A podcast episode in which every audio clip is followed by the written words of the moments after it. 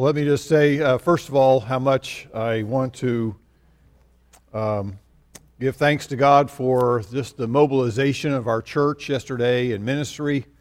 What a wonderful opportunity to uh, celebrate Christ and to present Christ to so many different ladies who were invited as part of the Christmas tea. And we're just so grateful to see how the Lord. Um, put together the, the provision for the speaker to come and all the different ways in which she was uh, connected to our church and, and uh, for the great team of volunteers that have just uh, given so much time and preparation and planning and uh, just a beautiful thing. All the different hostesses who invited so many people and decorated their tables and for the women's ministry team. We just give thanks and praise to god and i thank god for all of you who have part of that event.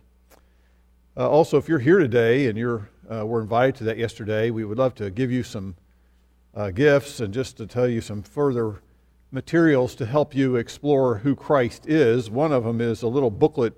It's not a very long read called A Very Different Christmas. What are you hoping for this year? by Rico Tice, a very interesting, compelling book introducing to us just what is the good news that is associated with Jesus Christ and knowing Him. And then another book we have free for you right out here on the table in the uh, foyer is the Lee Strobel's book, The Case for Christ. And so we welcome you to take those and any of the other materials there by the door. Uh, please help yourself. And if you'd like to share those with someone, please do. Also, we want to pray for David. He's uh, under the weather, and we want to thank the Lord for the backup team that uh, uh, changed things around. We appreciate um, their assistance this morning. Uh, let's bow in prayer, and then we're going to look again at Matthew chapter 2. Our Father, we are thankful that it never, um, we never come out, uh, never run out of reasons to celebrate Christ's first coming.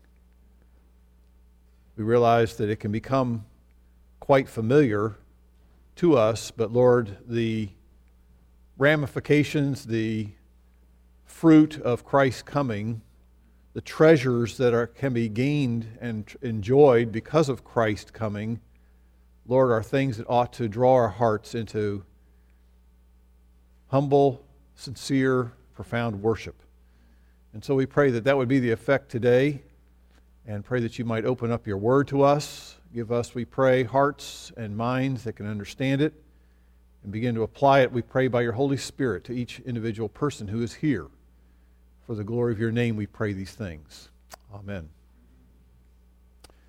We're reading now from Matthew chapter 2. If you'll find your way there, Matthew, second chapter. We looked at this last week. We're going to continue it this week. Uh, Matthew is a gospel that was aimed primarily at a Jewish audience, and so he is selecting important details of Jesus' birth uh, to emphasize Jesus as the Messiah. Verse 1 Now, after Jesus was born in Bethlehem of Judea in the days of Herod the king, behold, Magi from the east arrived in Jerusalem, saying, Where is he who has been born King of the Jews? For we saw his star in the east and have come to worship him. And when Herod the king heard about it, this is Herod the Great, he was troubled, and all Jerusalem with him. And gathering together all the chief priests and scribes of the people, he began to inquire of them where the Messiah was to be born. And they said to him, In Bethlehem of Judea, for so it has been written by the prophet. And you, Bethlehem, land of Judah, are by no means least among the leaders of Judah, for out of you shall come forth a ruler who will shepherd my people Israel. That was also that was taken from Micah chapter 5. And then Herod secretly called the Magi and ascertained from them the time the star appeared. And he sent them to Bethlehem and said, Go and make careful search for the child, and when you have found him, report to me, that I too may come and worship him. And having heard the king, they went, they went their way, and behold, the star which they had seen in the east went on before them until it came and stood over where the child was. And when they saw the star, they rejoiced exceedingly with great joy. And they came into the house and saw the child with Mary his mother, and they fell down and worshiped him. And opening their treasures, they presented to him gifts of gold and frankincense and myrrh. And having been warned by God in a dream not to return to Herod, they departed for their own country by another way. Now, during this Advent season, we are reflecting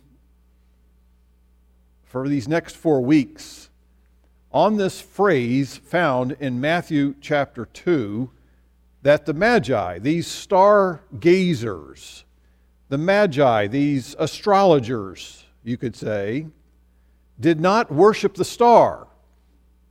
That would have been a very logical thing for them to do, and many people still do such. But the text of Scripture says they worshiped Jesus. They worshiped the King of the Jews. They worshiped Emmanuel, the Son of God. It goes on to say there in Matthew's Gospel, one and, one, chapters 1 and 2. And their worship, we note here in the text, included a noteworthy response on their part. Upon arriving there at the house where the infant Jesus was, they presented to him expensive gifts in keeping with the fact that this is a royal infant. Now, these three gifts presented to Jesus weren't the type of gifts that were normally uh, presented to ordinary citizens, they were costly. Uh, even in our own culture, you give gold, man, people look at you like, wow, that's a nice gift.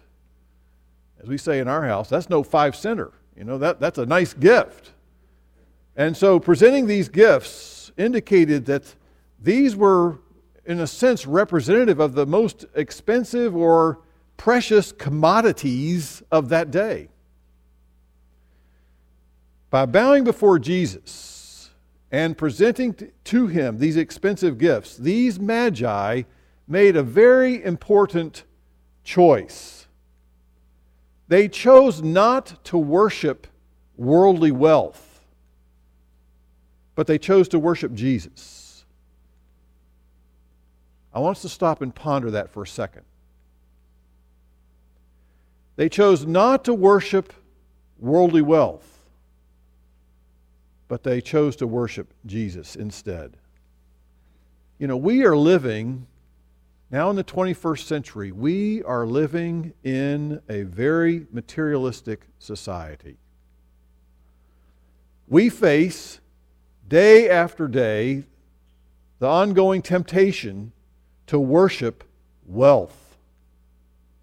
Most of us are not conscious of the fact, but it is true. If you ever go out of this culture, if you go in certain places and pockets of our culture and society, you will find that compared to the rest of the world, we are rich.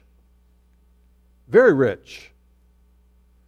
And as such, one of the temptations that we find living in a culture where we are so well off and where there is such a, a, a strong message that is communicated in so many different ways about the importance of gaining more and more of the material goods of this world that some people have contracted what an analyst I remember reading about wrote an article about this years ago. He says, We have contracted a disease of the heart called affluenza. Not influenza, the flu, but affluenza. What do we mean by that? This writer went on to explain it's a disease of the soul that exhibits a compelling urge to accumulate an abundance of material possessions. And this results, for some people, in what has been called these high grade fevers that are accompanied by chills of worry and anxiety because they're already concerned about the payment of their credit card, which is uh, maxed out.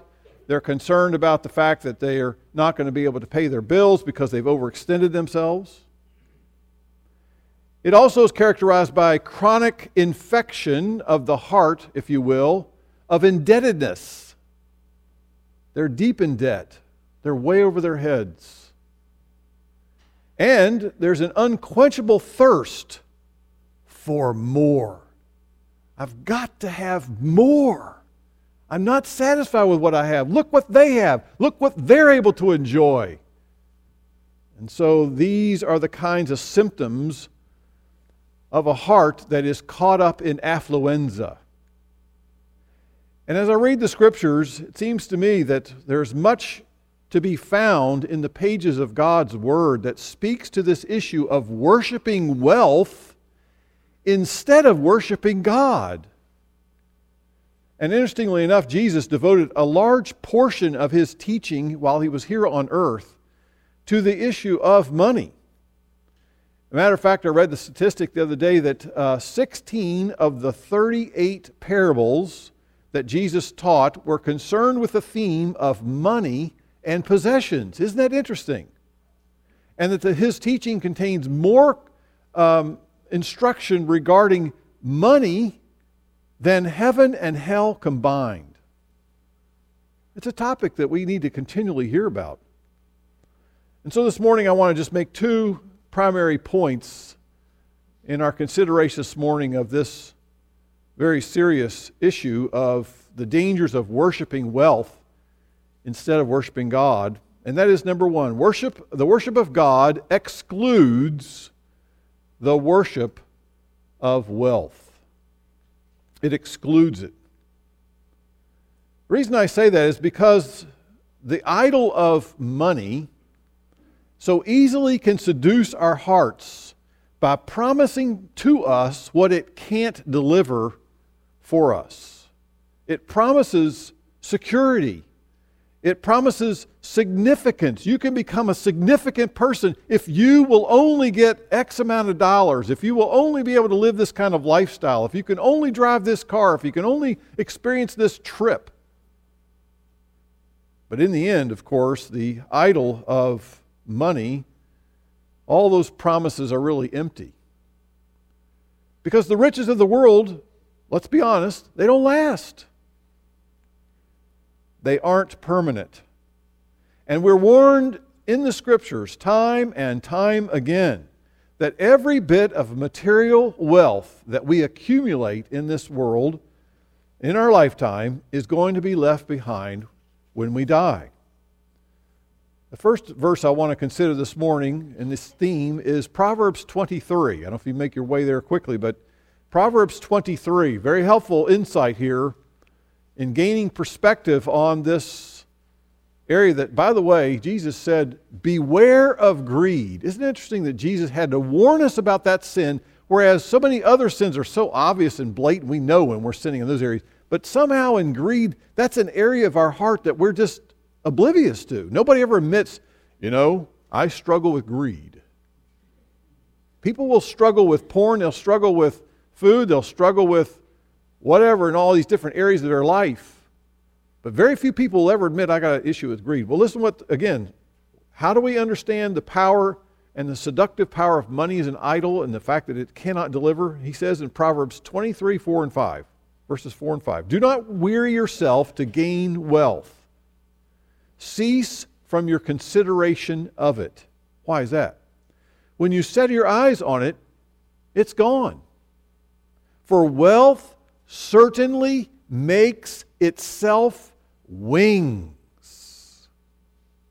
I read the book recently about the Orville and Wilbur Wright, who invented the first mechanized airplane people had not been able to fly like birds and go off into the highest reaches of the skies and be liberated. Well, this, he says, listen, your wealth is going to take off like a bird and you have no control. You're going to lose control of it at some point.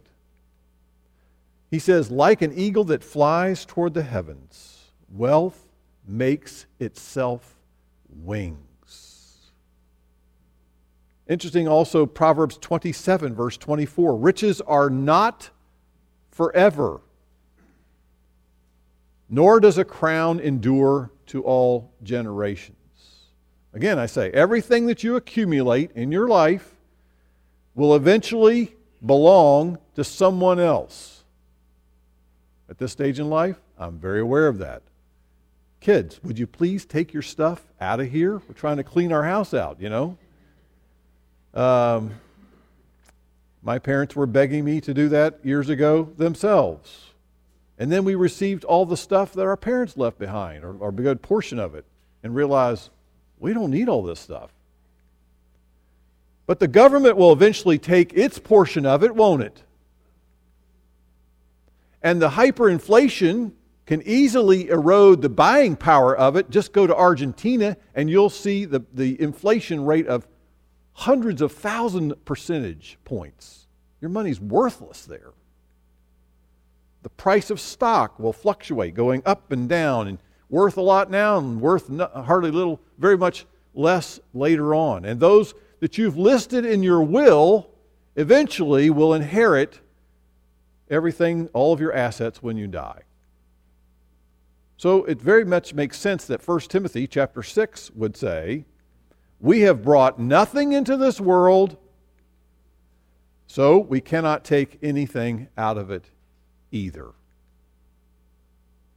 So, this is why, again, over and over, we're warned in the Bible that we are fools if we put our trust in worldly wealth and not in God. It is foolish to pursue only worldly wealth. Proverbs 18, verse 11. A rich man's wealth is his strong city. That's his secure place, his wealth. That's where he's got the walls that protect him from whatever he's afraid of. And like a high wall, in his own imagination, he thinks that's going to be his security. But of course, materialism and the worship of wealth dupes us into believing that if we accumulate sufficient resources, we'll be able to weather any storm in life. We'll be able to handle any situation that we may run into. But the, for, but the fortress walls of money, if you will, of this idol of money, gives us really a false sense of security. Because material wealth cannot protect you from the worst enemy of humanity death.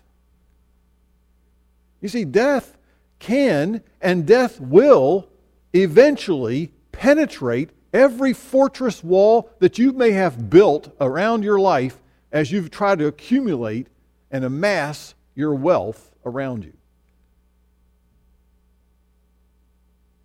Jesus certainly picked up on that theme in his ministry while he was here on earth when he addressed the issue, and it sort of was presented to him by someone who came and sought him out urgently in Luke chapter 12. If you want to make your way there, you'll notice an interesting passage of Scripture when Jesus is dealing with an inquirer who obviously is interested in the pursuit of material wealth here we have a man who is demanding Jesus to get involved in one of these knockdown, drag out, knockdown uh, big fights and battles between members of the family over inheritance. It can get quite ugly, it can get quite um, tragic and all of the ramifications of that. And so he's demanding that Jesus settle an issue pertaining to the dividing of his brother's inheritance.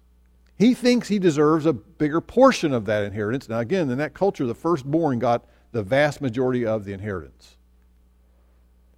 And so, what's going on with this man who comes to Jesus? Well, his heart is, is held in the grip of greed.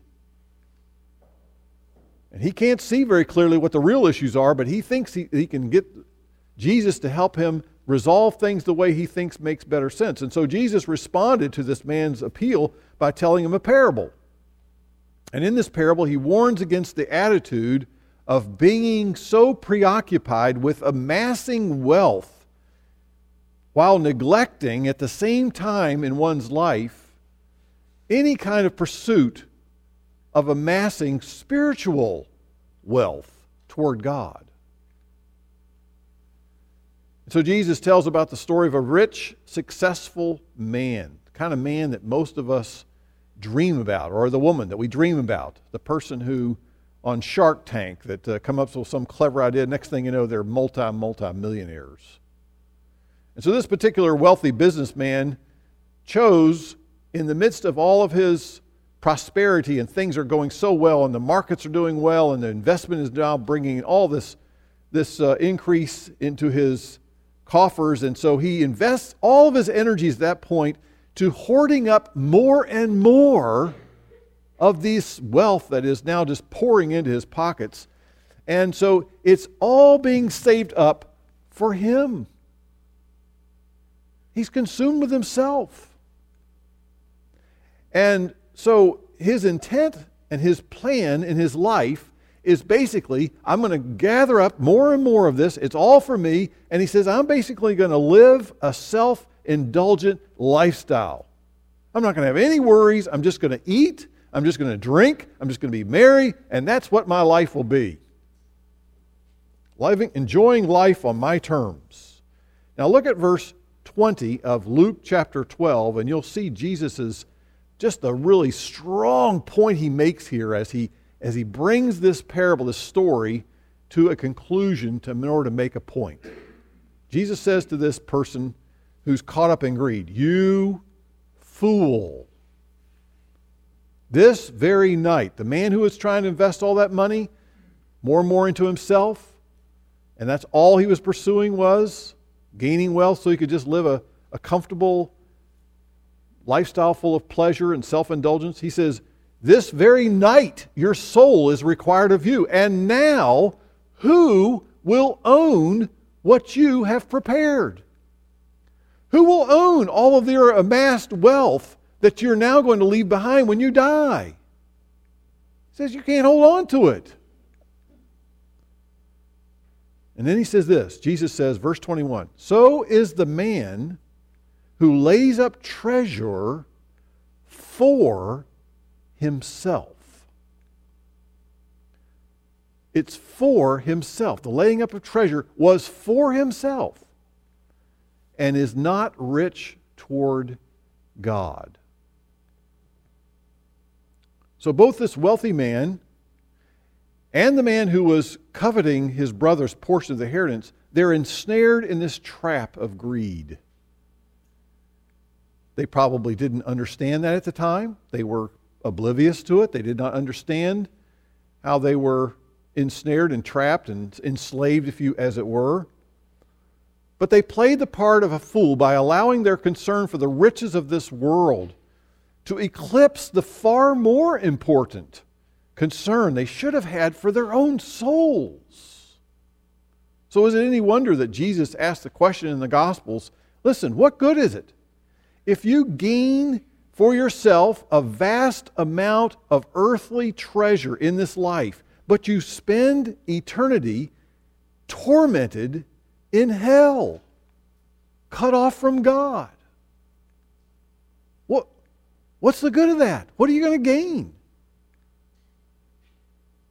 You see, money will not do you any good if you're in the misery of hell. You can have a very thick portfolio of all kinds of investments. It's not going to do you any good there. You could say, well, I have got a rather large savings account that I've been accumulating all these years. Not going to do you any good. You say, well, I've got prime real estate holdings. You know, it's worth quite a bit. The market keeps going up. It's not going to be of any benefit to anybody who's in misery and hell. So Jesus is aware of this reality, and we are either worshiping God or we worship money. The two are not something you can worship equally at the same time. That's why Jesus said John, in Matthew chapter 6 you cannot serve God and money. The word he used there was mammon, which is an Aramaic word, basically the same word for money. And what he's saying there is that you have to have a master. You either serve one or you serve the other. And when money is our master, our heart turns towards self. And self becomes the master. We trust in ourselves, we become self reliant. We assume that we can live life in such a way that we become self sufficient. It's a lie. You get duped, you get you sort of tricked into all that thinking.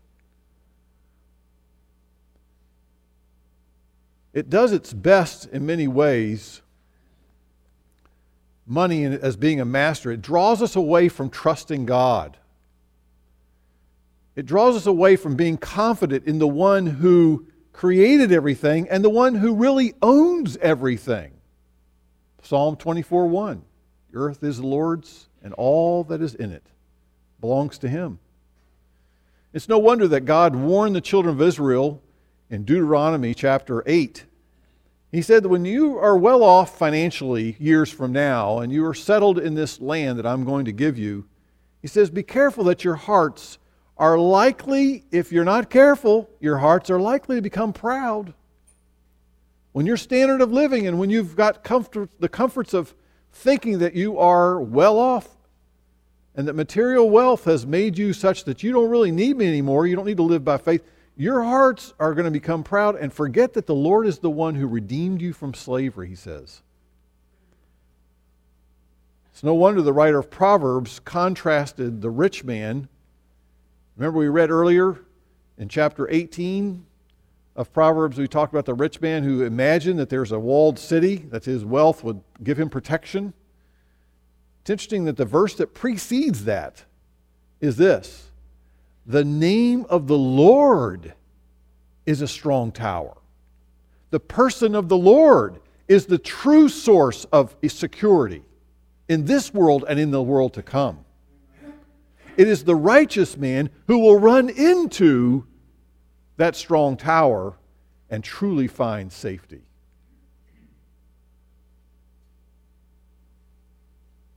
I want us to read at this moment as we ask the question Are you a worshiper? Am I a worshiper of material wealth?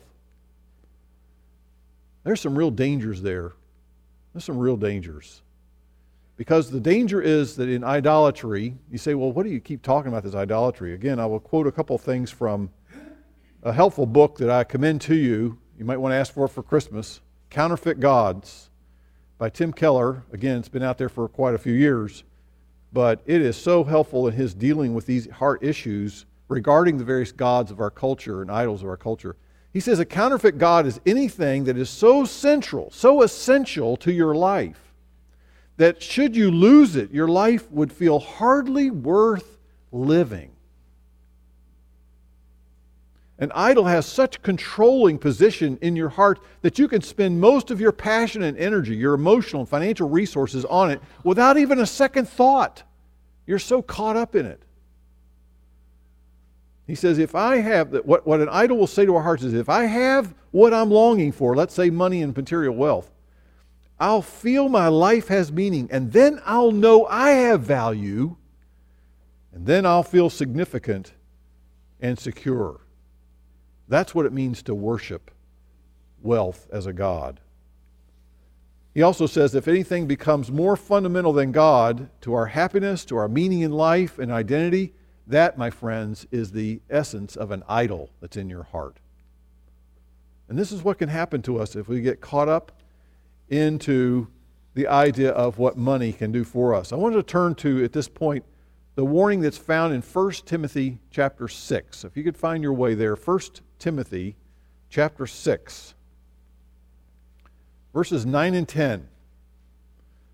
Again, in a passage that tells us you're not going to be able to take anything out of this world. You came in with nothing, you're leaving nothing. And so it's warning us about the issues of greed within our hearts. And by the way, did you know in Colossians chapter 3, the scriptures say that greed is essentially amounts to idolatry? That's what it says. Here's what the warning here Paul gives to Timothy, 1 Timothy 6. Those who want to get rich, those who are caught up with material wealth as their idol of their heart, they fall into temptation and a trap or a snare and many foolish and harmful desires which plunge them into ruin and destruction. He's warning them. Why is this? For the love of money is a root of all sorts of evil. Having a passionate love for and strong urge that says, I'm going to do anything, whatever it takes, to get what I want in this area of material wealth. He says that is going to lead you into some real obvious desires. And what happens? He says, all sorts of evil. By longing for it, some have wandered away from the faith. They have pierced themselves with many a sorrow. Don't you know that that goes on so widely as people take risks, gamble their money away, people who invest in ridiculous efforts to try to get rich quick and all these kind of things, people who overspend and people who try to have all these things, it just leads them into all kinds of obvious bondage and destruction. You say, Oh, I'm not a lover of money. What's he talking about? He's talking about people who are lovers of money. Here's a helpful comment again from Keller. He says, Lovers of money are those who find themselves daydreaming or fantasizing about new ways to make money. Does that, does that describe you? Or lovers of money are people who are fantasizing about new possessions to buy. So you're not the person who's going to make the money, you just want to spend the money. That's what you think about and dream about. Or, he says, a lover of money is a person who is looking with jealousy on those who have more than they do. Would indicate that your heart is a lover of money. Again, I say, it's interesting how easy it is for us to think, oh, this only applies to people who have a lot of wealth. Do you realize if you're a person caught up in anxiety and worry about money, and think you don't have enough, in a sense, money is your God, what you're relying on, because you're not trusting in God. You're trusting in this, having and obtaining what you really think you need in order to truly be at peace. And so, what I'm trying to say here is that in all of our, this examination of our hearts, do you ever take some time during this time of year to sort of step back and say, Lord, you're the one who owns everything I have. Thank you for entrusting it to me. And thank you for promising me that you will provide me all that I need in Jesus Christ and not a bit more. You're a God who is, indeed, you are the one who satisfies and becomes a treasure of my heart. Or do you view yourself and all the things that you've obtained over the years as a means of gaining sort of independence from God and you really don't need to rely on Him? You become self reliant. Again, it raises the question are you rich toward God? Is Christ your greatest treasure? Has your heart found delight in the riches of Jesus Christ in the gospel? Or are you foolishly attempting to find security, to find your significance in the accumulation of material assets? You say, well, maybe it's not just assets. Maybe you're still pursuing the accumulation of good works to make you right with God, or the accumulation of some sort of impressive religious resume that will somehow make a big and good impression on God. My friend, I want to make something very clear now what I'm trying to say in this point. Some of you may have said, Are you saying to me money is something that we shouldn't have? No, that'd be a false teacher. He'd say, No, you send me all your money. And I'll pray for you. You know, you need money, then you send me all your money and I'll pray for you. And I mean, that, that's a false teacher. That's a false prophet. What I'm trying to say, my first point, is not that worship of God excludes wealth. What I'm trying to say is that the worship of God excludes the worship of wealth. Big, big difference. I hope you caught that point. All right, I want to move forward now and look at the second point here this morning. And that is that when you think about these magi who came and presented these gifts, as I said earlier, these gifts are not just token gifts, they are three expensive, valuable gifts. And I believe that the, in presenting such a gift to, to Jesus, even as an infant, that they were trying to sort of illustrate an important principle, and that is this the true worship of God is costly. The true worship of God is costly. You say, well, wait a minute, what's the evidence of that? Well, consider, for example, in the children of Israel. In Exodus 37, Exodus 38, uh, there's, informa- there's instruction given to them that God says, listen, I want you to collect from the people there, people free will offering, just make it known that you can give whatever you choose to give, because what we're going to do is we're going to take the resources of what's donated, we're going to make the various items for the portable worship center that you're going to have among you in your time of exodus and wandering in the wilderness until such time as the temple is built. And so the people made donations so that they could build, for example, the lampstand, the table of showbread, the, the, uh, the, the basin, the altar of incense, and the mercy seat, those kind of things. And when they collected it all together, what did they total up? A ton of gold four tons of silver and three tons of bronze. Now, my little puny mind can't even comprehend those kinds of vast figures of wealth. But it begs the question why would they invest? And by the way, that was from the Egyptians, right? They got a lot of that from the Egyptians. God wore them out with all those different plagues, and they were like, oh, here, take this and get out of here. And so God gave them a bunch of wealth. And so the question is, why invest all of this wealth? Why invest the time? Why invest all the effort in constructing these articles of this portable worship center with all this valuable metals? And the point God's trying to make to his people is this very important spiritual axiom.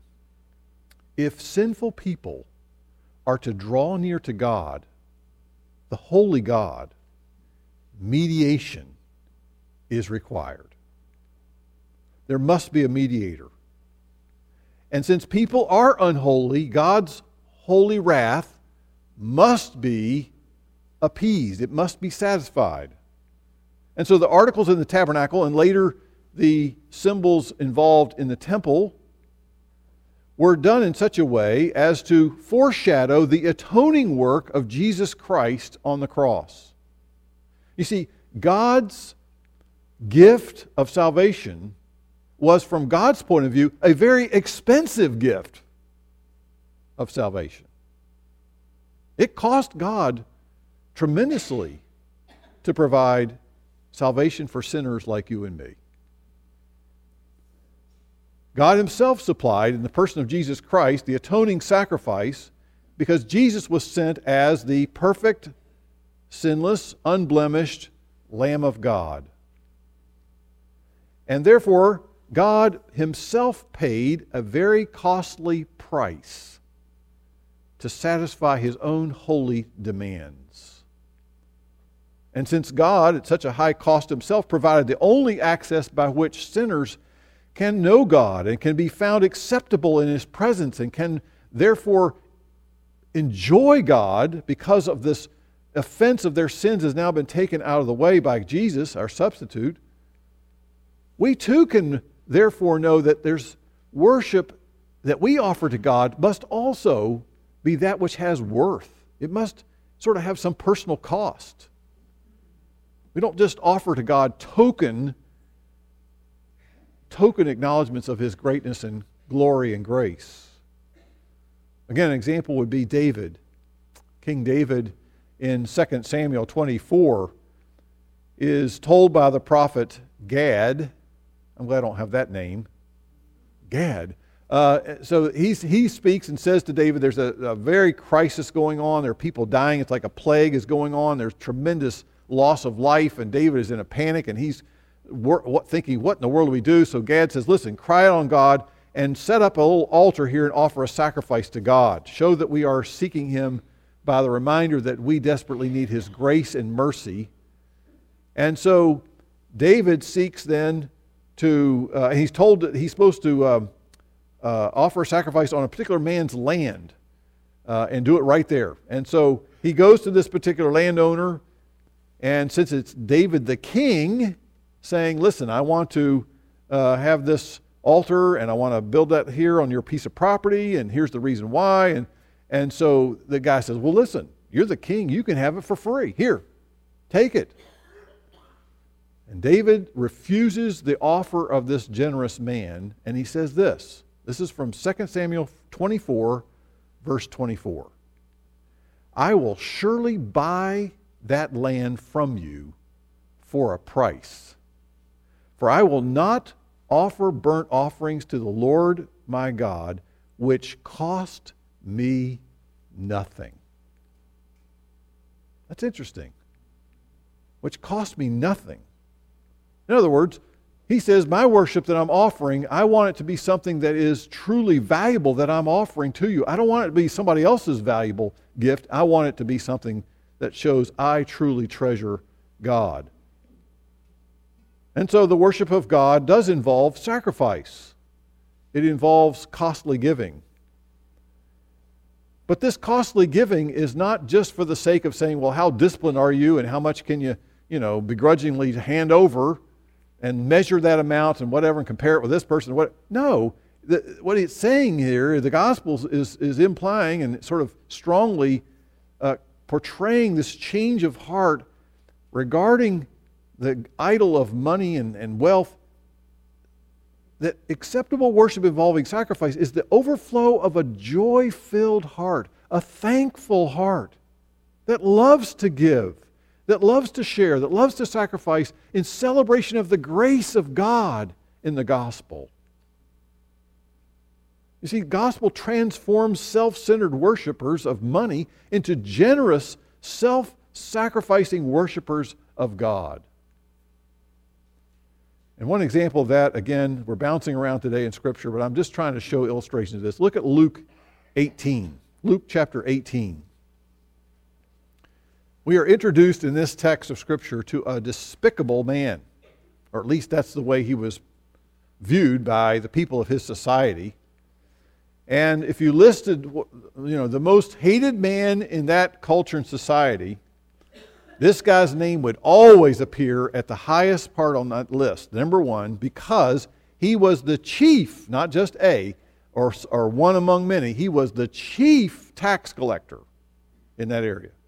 Now, we don't understand how bad he is viewed by that culture, but let me tell you, he's the worst of the worst. He's an outcast. Nobody has anything to do with him because he's known as really an extortioner who is in cahoots with the Roman, uh, the Roman government, uh, and therefore he is oppressing his own people, his own Jewish people, but he's making a ton of money. He is loaded with riches because he has an unending source of income, and the Roman authorities will back him up and he can collect as much as he chooses to extract out of anybody, on top of all the taxes that the Romans are requiring. So here's this guy named Zacchaeus. And his greedy heart is that it has led him to, in a sense, give up all family loyalties, give up any kind of decency or respectfulness in his society, and he's only concerned with one thing money and himself. That's his life. It defines him. He's obsessed with extracting as much money out of his fellow Jews as he can. And I think the reason why is perhaps because he is looking to gain prestige for himself. He's looking for power and, if you will, stature. Because why? He's a short man. He's looking up at everybody. Maybe he, he grew up in life saying, I don't want to be the guy looking up everybody. I want them looking up to me. I want power over these people, and I'm going to show it by attaining and gaining wealth. Here he is as the shortest man who realizes one day when Jesus is coming through town, he says, I'm realizing that my life is rather empty. All this wealth is not meeting the deepest longings of my heart because we're all made to be worshipers. You either worship money or something else, some other idol, or you worship God. And so on that day, he wants, he wants to see Jesus. The issue there is he doesn't just want it, he's desperate to see Jesus. And guess what? As the shortest man, where do you need to be in order to see a person walking by in a parade? You need to be in the front. Nobody's going to give him any kind of courtesy to get to the front because they all despise him. So what does he do? in his desperation, his longing, his, his, his sense of earnestly wanting more in his life than what he currently has, because he could get anything he wanted otherwise, he climbs a tree. Now, I don't know about you, but I haven't climbed a tree in quite a long time. And that's good because the disaster would be I'd be down on the ground pretty soon uh, if I continued to pursue it. And secondly, uh, it's not a pretty sight to see 60 some year old men up in a tree. And on this occasion, it was extremely, culturally speaking, it was extremely uh, humbling for Zacchaeus to climb a tree. It was, in a sense, he was receiving unto himself ridicule by his whole society. They're like, ha, look at this guy, he's climbing a tree. It's like, you don't do that. But he did it anyway. And shock of all shocks, Jesus walks by.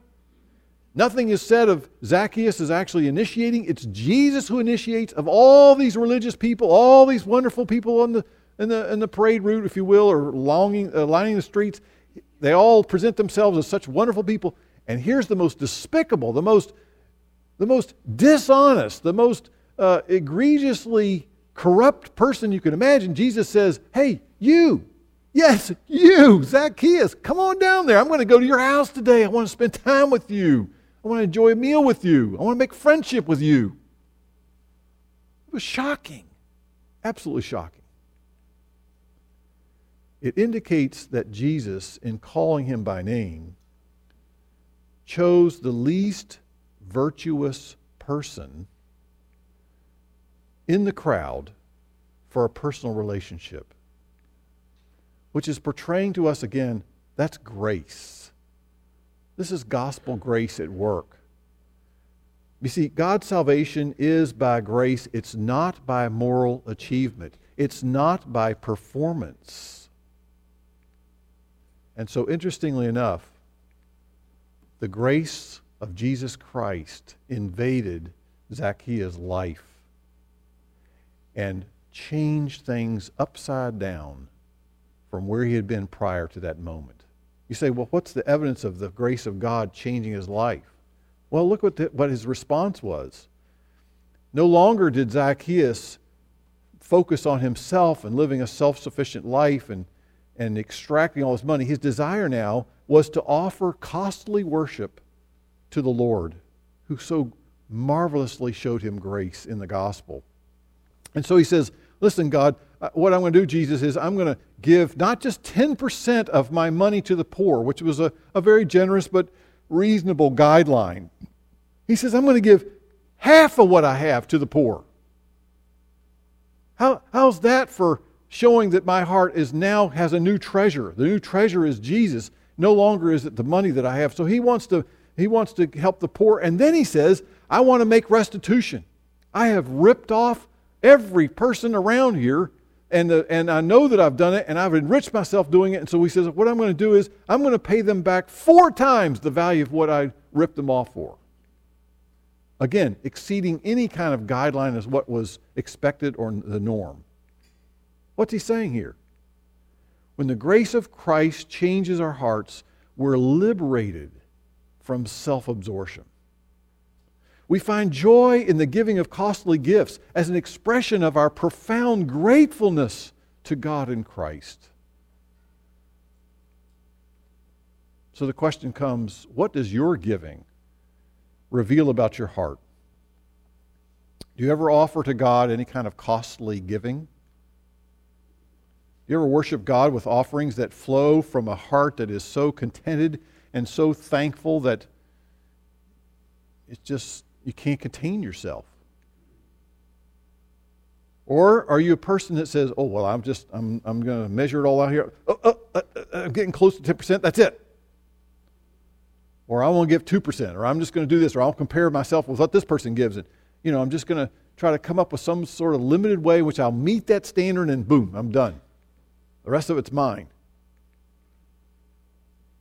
Remember what Jesus said when he observed the religious leaders who would go into the temple and they drop big handfuls of coins into these circular uh, uh, trumpet shaped, uh, horn shaped uh, receptacles where you drop the coins and it goes, makes all this clanging sound, you know, goes down into the receptacle.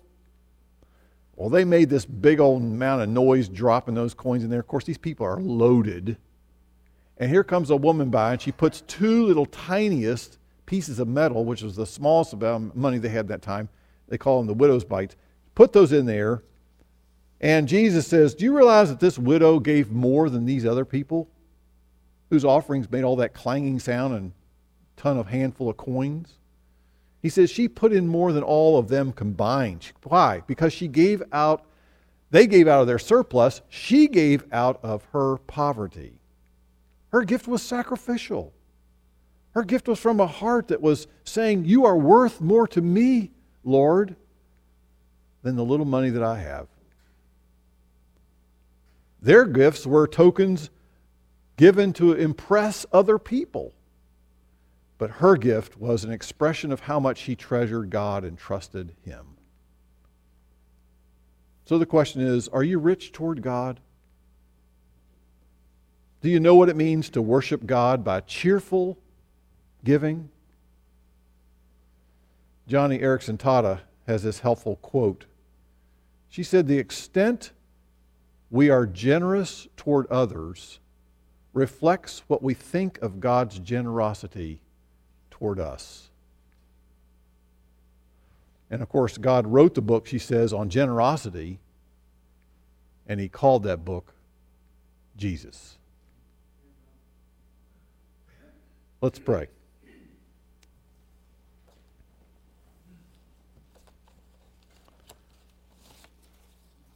Our Father, we once again are humbled to realize that all of us have hearts that are so easily caught up in idols. And Lord, we just pray that you would help us today to have eyes to see by your Holy Spirit areas where our own hearts, perhaps, Father, are very much caught up in the worship of worldly wealth on some level. Maybe we don't have much wealth, but we're full of anxiety and worry about the future. Or maybe, Lord, we're just constantly thinking about making more money, making more money, making more money, or we're perhaps thinking about how we want to spend our money, spend our money, spend our money. Lord, help us to see that you, as a loving God, warn us again and again beware of these things. Don't make money your master. So help us, Father, to find Christ to be the greatest treasure. Help us to see him clearly as the one who was rich and who became poor, giving of himself, laying aside his glory, laying aside his position of highest honor and privilege, which were rightfully his and he came to this earth, suffered, assumed the lowest position possible, even the shameful death on the cross, that we might become rich in his wealth, his spiritual wealth. Lord, we pray that the gospel would break us free from the tendency to live under the tyranny of the idol of material wealth. And then, Father, I pray that you would give us hearts that are changed by the gospel to be generous, to be cheerfully giving, to be able to manage the assets that you've entrusted to us in a way, Lord, that conveys our heart's desire is to bless others and bless you with the same degree of generosity that you have blessed us in Christ. Thank you, Father, that Jesus is the greatest treasure. How thankful we are for him. We pray in Jesus' name. Amen.